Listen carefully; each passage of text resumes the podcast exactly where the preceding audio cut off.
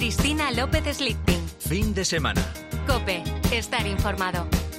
Fat man looking in a blade of steel. Thin man looking at his last meal. Hollow man looking in a cotton field. For dignity. Wise man looking in a blade of grass. Young man looking in the shadows that pass. Poor man looking through painted glass for dignity. Somebody got murdered on New Year's Eve.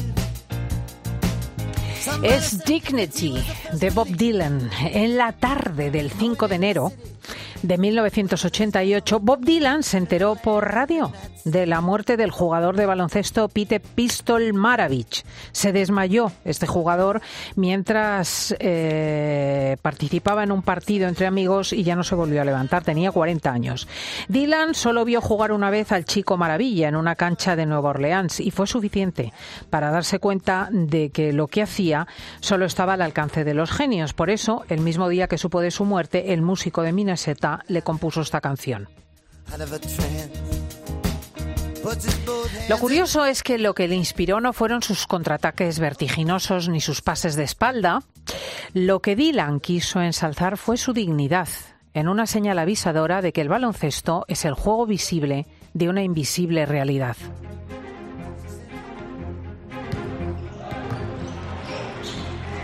Venga, Ricky, Ricky, para adentro, para adentro, para adentro. La busca Margasol. ¡Canasta! ¡Canasta de Margasol! 87-82. España 5 arriba. Saca para Víctor Claver. Finta para Margasol. Una explosión de músculos y de lucidez. Esto es el baloncesto. Por un lado, la expresión perfecta de las cualidades del cuerpo humano. Por otro, la suma de las virtudes deportivas de la inteligencia. Mitad física, mitad filosofía. Un juego que transcurre entre la tierra y el cielo.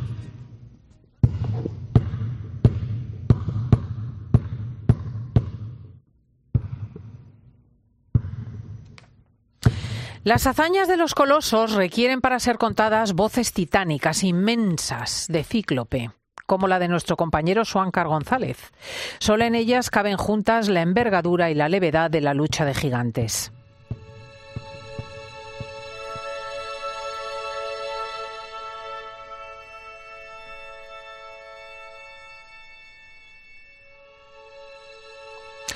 El baloncesto tiene una dimensión terrenal que domina el juego y la toma de decisiones, donde va y viene un oleaje de rebotes como los que escuchábamos, de zapatillas, chillando sobre el parqué, pero en un instante la escena se congela. Un jugador sostiene el balón con las dos manos, se lo lleva a la altura del pecho, clava la mirada en el tablero, toma impulso y vuela.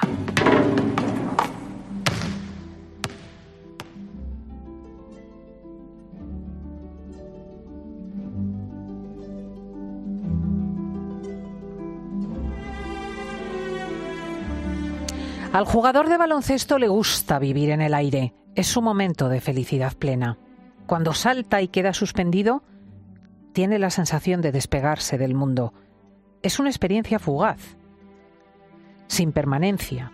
Las suspensiones más duraderas que se han registrado oficialmente fueron las del norteamericano Dominique Wilkins y alcanzaron un máximo de 1,7 segundos. Una eternidad. Volar, bajar a la Tierra y luego seguir volando cerca de las estrellas, acariciando la bola del mundo con las manos. Hoy tenemos la suerte de contar con nosotros con uno de los más admirados habitantes del aire, uno que ha vivido esta suspensión, que ha acariciado la bola del mundo. Doctor Corbalán, buenos días. ¿Qué tal? Muy buenos días y muchas gracias por esa presentación tan bonita del baloncesto, sí, señor. Esto es Jesús García Ercilla, nuestro guionista, pero lo cierto es que efectivamente ha expresado la belleza de un juego. Don Juan Antonio Corbanán es no solamente uno de los bases, por no decir el base más grande que ha tenido el baloncesto español, sino médico especialista en medicina del trabajo y del deporte, cardiólogo en su momento. Ahora vamos a hacer un repaso de su biografía. Sumando saltos, Juan Antonio, ¿cuánto tiempo calculas que, has pasado en el aire a lo largo de la carrera? Bueno, sería muy difícil ese cálculo porque no solo he pegado saltos cuando era profesional, yo llevo pegando saltos desde que tenía 6, 7, 8 añitos y jugando a baloncesto desde que tenía 9. Por, por, lo tanto, he entrenado muchas horas, he saltado mucho tiempo y bueno, y eso te acerca, no de una vez, pero sí poquito a poco, nos ha acercado un poquito al cielo. Es una sensación bonita la que has dicho de estar elevado y ver dónde puedes estar y cómo desde ahí ves el resto. Pero también es una situación de peligro y de debilidad. Cuando tú estás arriba, elevado, el mundo sigue, los otros jugadores se mueven y tú no puedes hacer nada. Tú realmente estás prisionero de tu propia capacidad.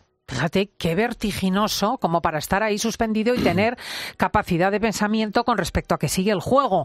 Se cuenta que el mítico jugador americano de los años 60, Herman Helicopter Nowins, llegaba a saltar hasta un metro y medio y aguantaba en el aire hasta tres segundos.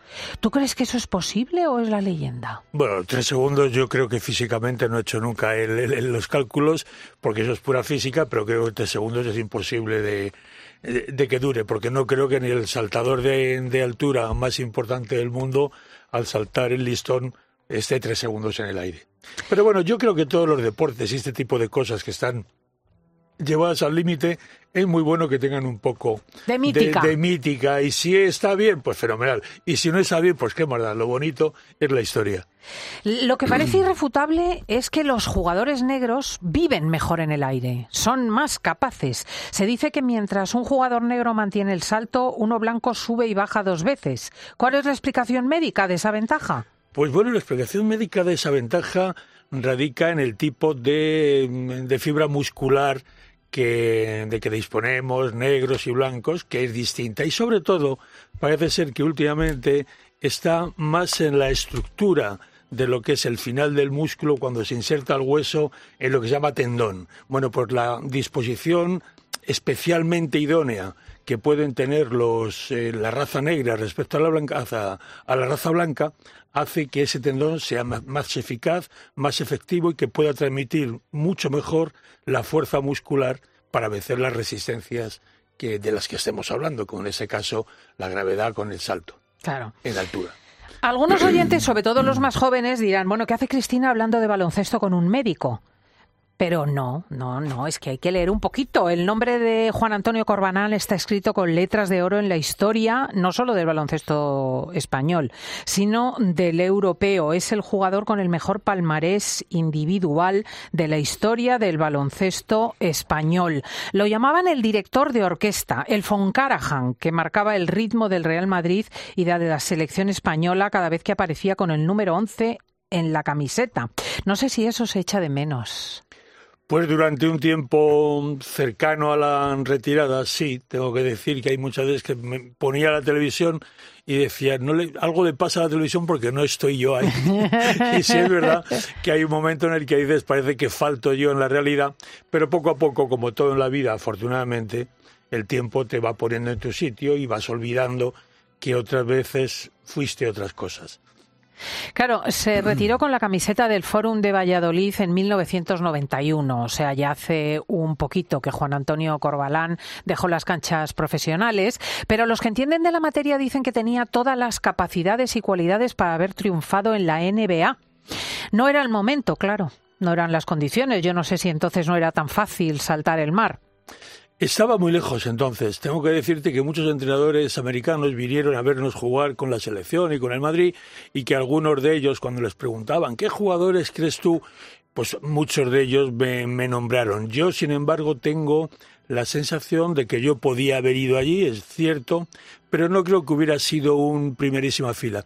En Estados Unidos, eh, a medida que eres más bajo, hay muchísimos más jugadores que juegan muy bien. Si tú vas a Estados Unidos midiendo 2,20, tienes muchas posibilidades de hacerte un hueco entre los mejores. Pero si mides un 80 o un 85, el, el taquillero del metro sale de la taquilla, se pone a jugar contigo y juega exactamente igual que tú. Igual, igual. Bueno, parecidísimo. Te digo que allí hay una afición tan grande que casi todo el mundo juega muy bien. Puede que hubiéramos tenido nuestro. Yo por eso valoro tanto Ricky Rubio, Calderón, eh, Navarro, todos los jugadores que han, que siendo pequeños han hecho un hueco allí en la, en la NBA. A mí, para mí tienen un respeto enorme, porque Claro. sé lo difícil he jugado contra muchos de los americanos de, de primera línea y sé lo difícil que es jugar contra ellos. Fíjate. Y desde entonces, desde el 91, se dedicaba a la medicina. Primero como cardiólogo, creo que fueron 10 años en la rama de la cardiología. Y ahora está centrado en la medicina del deporte y en rehabilitación funcional, que mm, en su momento no tenía tanto recorrido, pero ahora mismo es crucial la medicina del deporte. Bueno, la medicina del deporte no tenía recorrido llamada así, pero desde que la mm, bueno se fueron haciendo la- la- las primeras investigaciones se vio que lo que es el- la mejora funcional, el entrenamiento, lo que se llamaba en medicina rehabilitación, no era más que una, una misma dimensión de intentar recuperar las condiciones que teníamos antes de una enfermedad o antes de una lesión. O no era más que la mejor expresión de alguien que estando normal entrenaba para rendir por encima de lo normal. Por lo tanto, poco a poco se fue viendo que eso era muy bueno, no solamente para nuestra capacidad funcional, nuestro músculo, nuestro hueso, ser más rápidos o saltar más alto, sino que era mucho mejor para devolver a nuestros órganos y sistemas las mejores condiciones para vivir con lo que llamamos salud. Es decir, cualquier organismo que quiera estar sano tiene que moverse. Y cuanto mejor te muevas y más eficiente seas en ese movimiento, más sano estarás.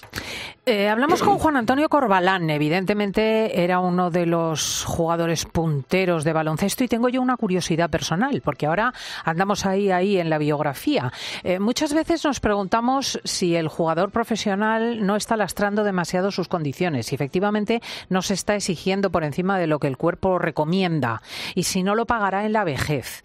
Ahora que está en la edad intermedia Juan Antonio Corbalán, ¿se beneficia de haber sido jugador de élite o tiene miles de dolores en la espalda, en las rodillas, en las articulaciones? Bueno, te agradezco lo de la edad intermedia mucho, por cierto, pero lo de el- yo creo que va un poco ligado en la vida, la vida no te da nada gratis. Todo lo que te da por un lado la vida Te al final quita. tiene que sumar cero. Estamos en un sistema de suma cero. Si te da mucho por un lado te acaba quitando. Si te da eh, mucho dinero te, te da preocupación. Si te da mucho trabajo te quita vida familiar.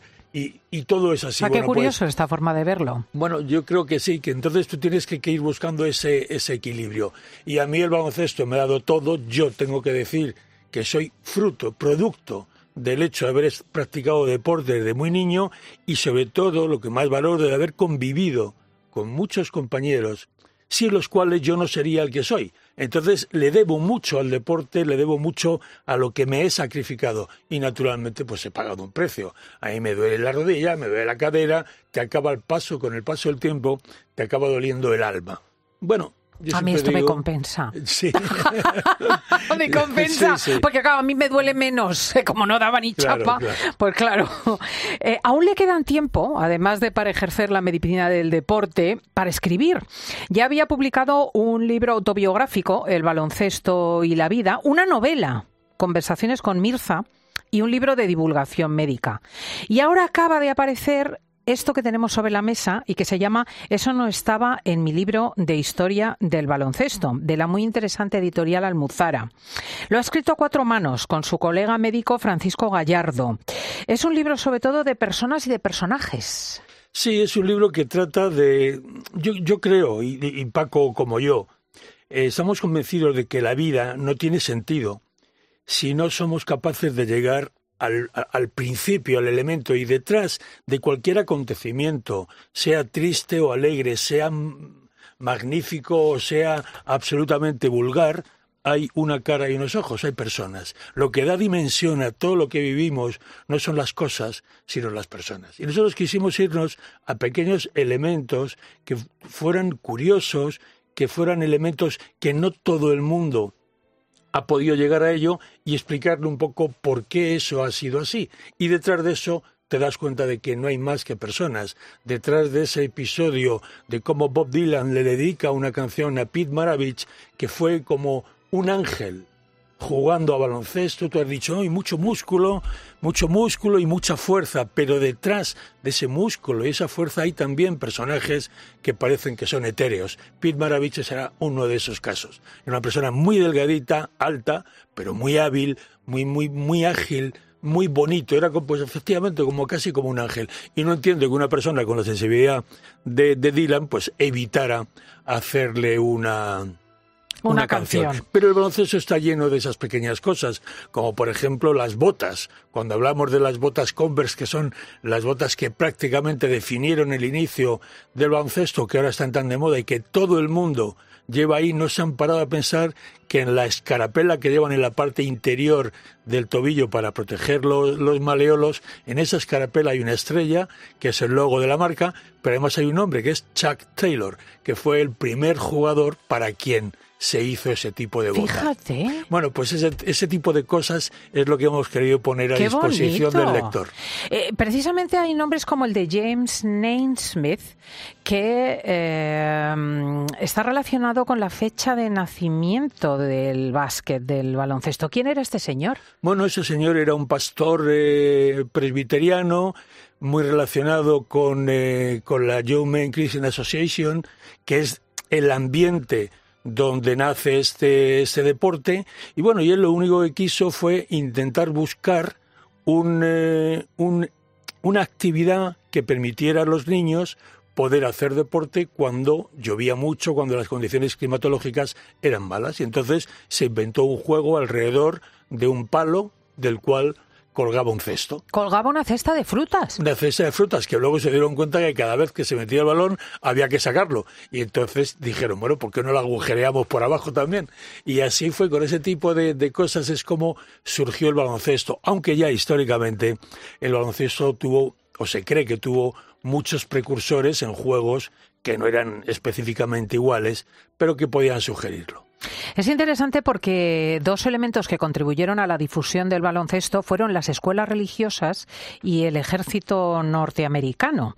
Eh, es muy curiosa la vinculación del baloncesto, en efecto, con las instituciones educativas luteranas y con eh, la disciplina militar. Lo cierto es que mm, hay detalles en el baloncesto que no se dan en otros deportes. Por ejemplo, el jugador que comete una falta levanta el brazo y reconoce mm. la infracción, que es una especie de confesión pública de la culpa, muy distinto a eso que tanto vemos en el fútbol, donde intentamos confundir al árbitro. Sí.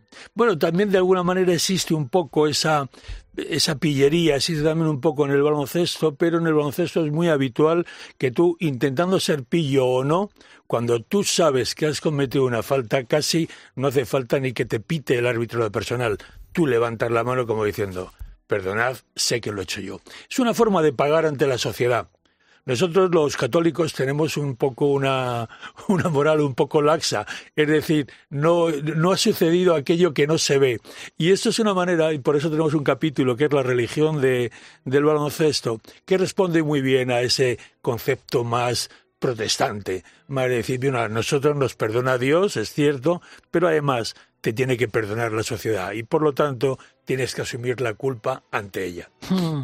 Es bonito porque el hilo de religioso del baloncesto se mantiene en España. El introductor en nuestro país del baloncesto, y se ve en el libro, es un escolapio misionero de Soria. Eusebio Millán, sí. Que lo trae de Cuba. Lo trae de Cuba. Cuando España pierde Cuba, es ocupado por, la, por el ejército americano.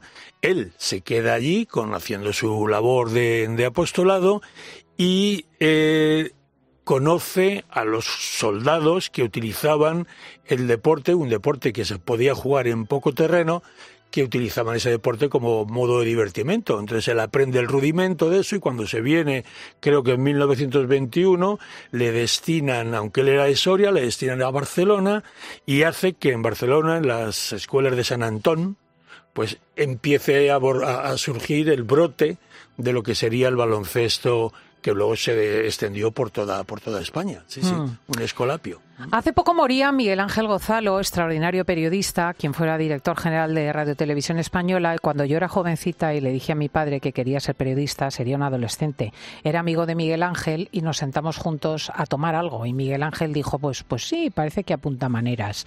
Bueno, a usted le pasó o a ti te pasó algo parecido con 15 años. Eh, una tarde Lolo Saiz, que entonces entrenaba en las categorías inferiores del Real Madrid, os citó a ti y a tu padre en una terraza. ¿Te acuerdas de esa conversación? Bueno, claro, como no me voy a acordar, fue como si dijéramos un, un- una, una fecha clave en lo que en lo que fue mi vida, tanto por el personaje, por Lolo, que ha sido mi, mi padre deportivo.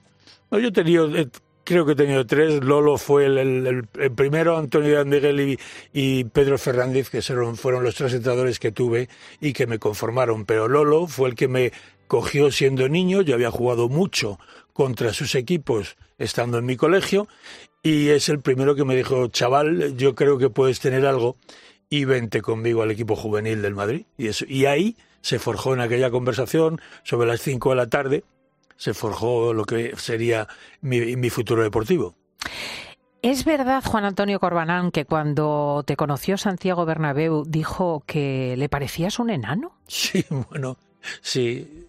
Bueno, Bernabéu era un individuo muy natural. Por decirlo abruptamente. Bueno, por decirlo, bueno, tiene cosas mucho más espectaculares que no es el caso, pero sí es verdad que cuando me presentaron le dijeron eh, de Santiago, ese es el chico que hemos fichado, que va a ser muy bueno, no sé cuántos tal, y el tío me vio y me dijo, pero si ese es un enano, como diciendo, como un enano va a poder hacer algo en, el- en un mundo de gigantes como es el baloncesto. Bueno, una de las cosas que tiene bonitas el baloncesto es que necesita de todas las habilidades. Hay gente que su mayor capacidad es su estatura, muy importantes, por cierto, muy importantes, y hay otras personas que siendo más pequeñas tienen la capacidad de su desplazamiento, de mover el balón, una visión de juego que nos la da también el, el sitio, el punto físico del campo en el que nos desenvolvemos.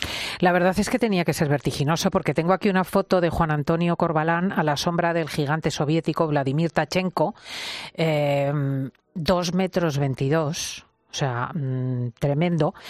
¿Cómo, ¿Cómo se siente uno en el campo cuando se enfrenta a semejantes moles? Pues depende, cuando estás muy cerca del aro te sientes muy mal y muy pequeño. Cuando estás lejos del aro, el que se siente mal es él. Es decir, si a nosotros nos pusieran 10 caramelos en la canasta contraria y, nos pusiéramos en una canasta a salir Tachenko y yo a correr, coger un caramelo y volver, pues posiblemente de los 10 cogería yo 7 y él cogería 3. Pero si eso lo ponen encima de la cesta, posiblemente Tachenko cogería todos y yo no cogería ninguno. Luego quiere decir que lo bonito, es otra de las cosas bonitas que tiene el baloncesto, es que aúna personas con capacidades muy distintas. Y eso hace que cada uno pues de- tenga que ejercitar al máximo aquellas habilidades que le, de- le hacen diferente del resto. Desde luego, cómo han cambiado los deportes desde que Juan Antonio Corbalán y servidora éramos pequeños. Eh, entonces era un baloncesto, qué sé yo, más artesanal, más centrado en los jugadores. Ahora es un espectáculo internacional. La gente se conecta a través de Internet para ver partidos en Estados Unidos. ¿En qué se ha ganado y en qué se ha perdido, Juan Antonio? Bueno, se ha ganado, tú lo has dicho, en, en- en la transmisión del- de lo que es un juego, en la importancia pública, en la popularidad de sus protagonistas, se ha ganado muchísimo. El, el- el elemento de que nosotros ahora mismo podamos estar viendo en tiempo real lo que está pasando en un partido entre Lakers, Boston o Phoenix Sun o, o quienes sean, pues eso le da una, una presencia enorme al deporte y se ha perdido pues en que siempre se pierde un poquito de alma a medida que el deporte se va haciendo profesional. Yo creo que cuando el deporte se hace extremadamente profesional es más negocio y menos deporte. Pero en fin, eso son una de las cosas que la vida te da y te quita. Te da por un lado y te quita por otro. Ciertamente, cuando entra mucho dinero en un deporte, entra también la corrupción. Es así el ser humano. En alguna ocasión, y yo creo que aquí en Historia del Baloncesto, este libro de la editorial Mucera que estamos comentando con Juan Antonio Corbalán, vio, viste cómo se amañaba un partido. Bueno, no lo vi porque eso yo, eh, eso viene de unos informes que se hicieron, pero bueno, todos hemos sufrido en alguna ocasión algo que dices parece ilógico que alguien pueda influir tanto en un, en un partido y que sea de forma involuntaria. Es verdad, yo también creo que en, en la vida no todo el mundo o no todos somos capaces de hacer bien nuestra tarea permanentemente. Hay un refrán que dice, un aforismo que dice, tú puedes subir al mayor punto de excelencia, pero no puedes vivir en ella permanentemente. Entonces, muy posiblemente, dentro del mundo de los árbitros, del mundo de los que manejan los resortes del deporte, hay mucha gente que se equivoque en muchos momentos y que cometa o haga cosas que no debería hacer pero también nos pasa a los jugadores. Hay muchos jugadores que en un momento determinado hay días que juegas bien, días que juegas mal y aunque sea de forma involuntaria, no siempre damos nuestra mejor lectura. Eso es cierto, donde hay dinero, casi siempre hay alguien que quiere obtener ventaja. Y de mala manera, claro. por terminar y por bajar a Corbalán de nuestros mitos a la vida cotidiana, siempre os digo que la vida de las personas está teñida de alegría y de tristeza. En los últimos dos meses, por circunstancias personales, ha vivido muy de cerca el día a día de los médicos en la trinchera más complicada, la que directamente planta cara a la muerte.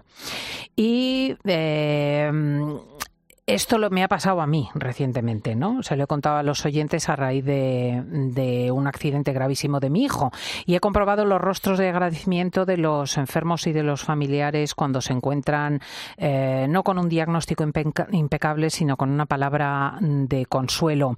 ¿La medicina mm, ha perdido humanidad? Yo no, yo no lo creo. Lo que ha perdido en muchas ocasiones puede ser ese contacto tan directo y tan extremo que había antes entre lo que era un médico y un enfermo. Porque el médico era prácticamente alguien que venía a tu casa a las 10, a las 12, por la noche, a las 5. Y ahora mismo el médico forma parte de un sistema que trata de dar la mejor, eh, digamos, eh, la mejor atención, pero de una manera mucho más holística. El médico cuando se enfrenta a la enfermedad y sobre todo cuando se enfrenta al sufrimiento de un paciente, pues está 100% dedicado, dedicado a él. Somos conscientes de que cada vez hacemos más cosas, pero eso lo que nos da la sensación o lo que nos enseña es la cantidad de cosas que nos quedan por hacer. Y como ocurre con el conocimiento, tú aprendes una cosa y esa cosa sabe, te hace ver que te quedan muchas más cosas por aprender. La medicina es la misma.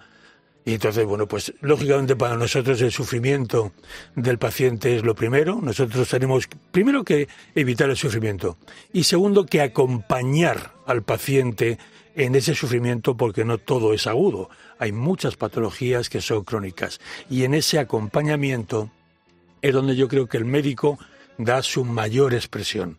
Y cuando digo el médico hablo también del personal sanitario enfermeras, auxiliares, porque los hospitales realmente no podían funcionar sin esos ángeles que acaban siendo las personas que están, es así, permanentemente al lado de ese paciente. Y no hay otra historia, tenemos que aprender a, saber, a convivir con ese sufrimiento. A mí la primera persona cercana a mi actividad, no había acabado todavía la carrera, me acuerdo perfectamente, una señora que murió de una valvulopatía eh, cardíaca y se llamaba Sofía. Y, cuando murió yo me llevé un berrinche impresionante. Y el médico, vamos, el, jefe de servicio me decía, mira, un médico tiene que sufrir lo mínimo las pérdidas que ha tenido y tiene que preocuparse, preocuparse lo máximo por las personas que todavía te necesitan. Bueno, pues eso es un poco así. Efectivamente. Eh, Juan Antonio Corbalán, ¿cuándo ha sido la última vez que has tirado una canasta? Pues de, forma oficial tuve que tirar una personal. He, tirado últimamente en un programa de, de que hemos grabado sobre la seguridad vial. Y para hacerlo un poco más liviano, en un momento tuve que tirar unas personales que se me dieron muy bien, metí 15 seguidas, o sea que está muy bien. Pero mi último tiro oficial reglado, poniendo el alma, porque ya te duele todo para poder tirar, fue en el verano de, 1900, de, de 2020. Que tengo además, hice una fotografía conmemorativa y le dediqué pues el último tiro que de vez en cuando regalo a alguien. Pero de vez en cuando juegas así por hobby? No. Nada. Yo dejé el juego de contacto, lo dejé a los 55 años porque el baloncesto es un deporte que si quieres jugarlo con cierto placer, que es como lógicamente tú, yo lo podría jugar, necesitas unas condiciones físicas que son imposibles Juveniles. sin, un el entre- sin el entrenamiento adecuado. Y, y pasa de ser placentero a ser muy peligroso. Y bueno, pues lógicamente ahora vivo de otras cosas, necesito una integridad física y no quiero ponerme en riesgo con el, con el baloncesto o con otros deportes. Historia del baloncesto. Eso no estaba en mi libro de historia del baloncesto. Es el texto que trae de la editorial Almuzara Juan Antonio Corbalán. Ha sido un verdadero placer conocerlo. Está muy bien que como amante del baloncesto guste de vivir en el aire, pero a nosotros nos ha encantado tenerlo a ras de suelo. Muchísimas gracias. Pues muchas gracias a vosotros y quiero tener unas palabras de recuerdo para mi compañero de libro, que es Francisco Gallardo, que ese sí que es un grandísimo escritor, una persona muy premiada y que es un loco del baloncesto, es un gran amigo mío y me ha honrado escribir este libro con él. Gracias de verdad. La carne al metal y las ventanas a las ventanillas. El lunar de tu cara, la pinacoteca nacional y la revolución a las pesadillas. Escuchas fin de semana. Con Cristina López Slichting. Cope, estar informado.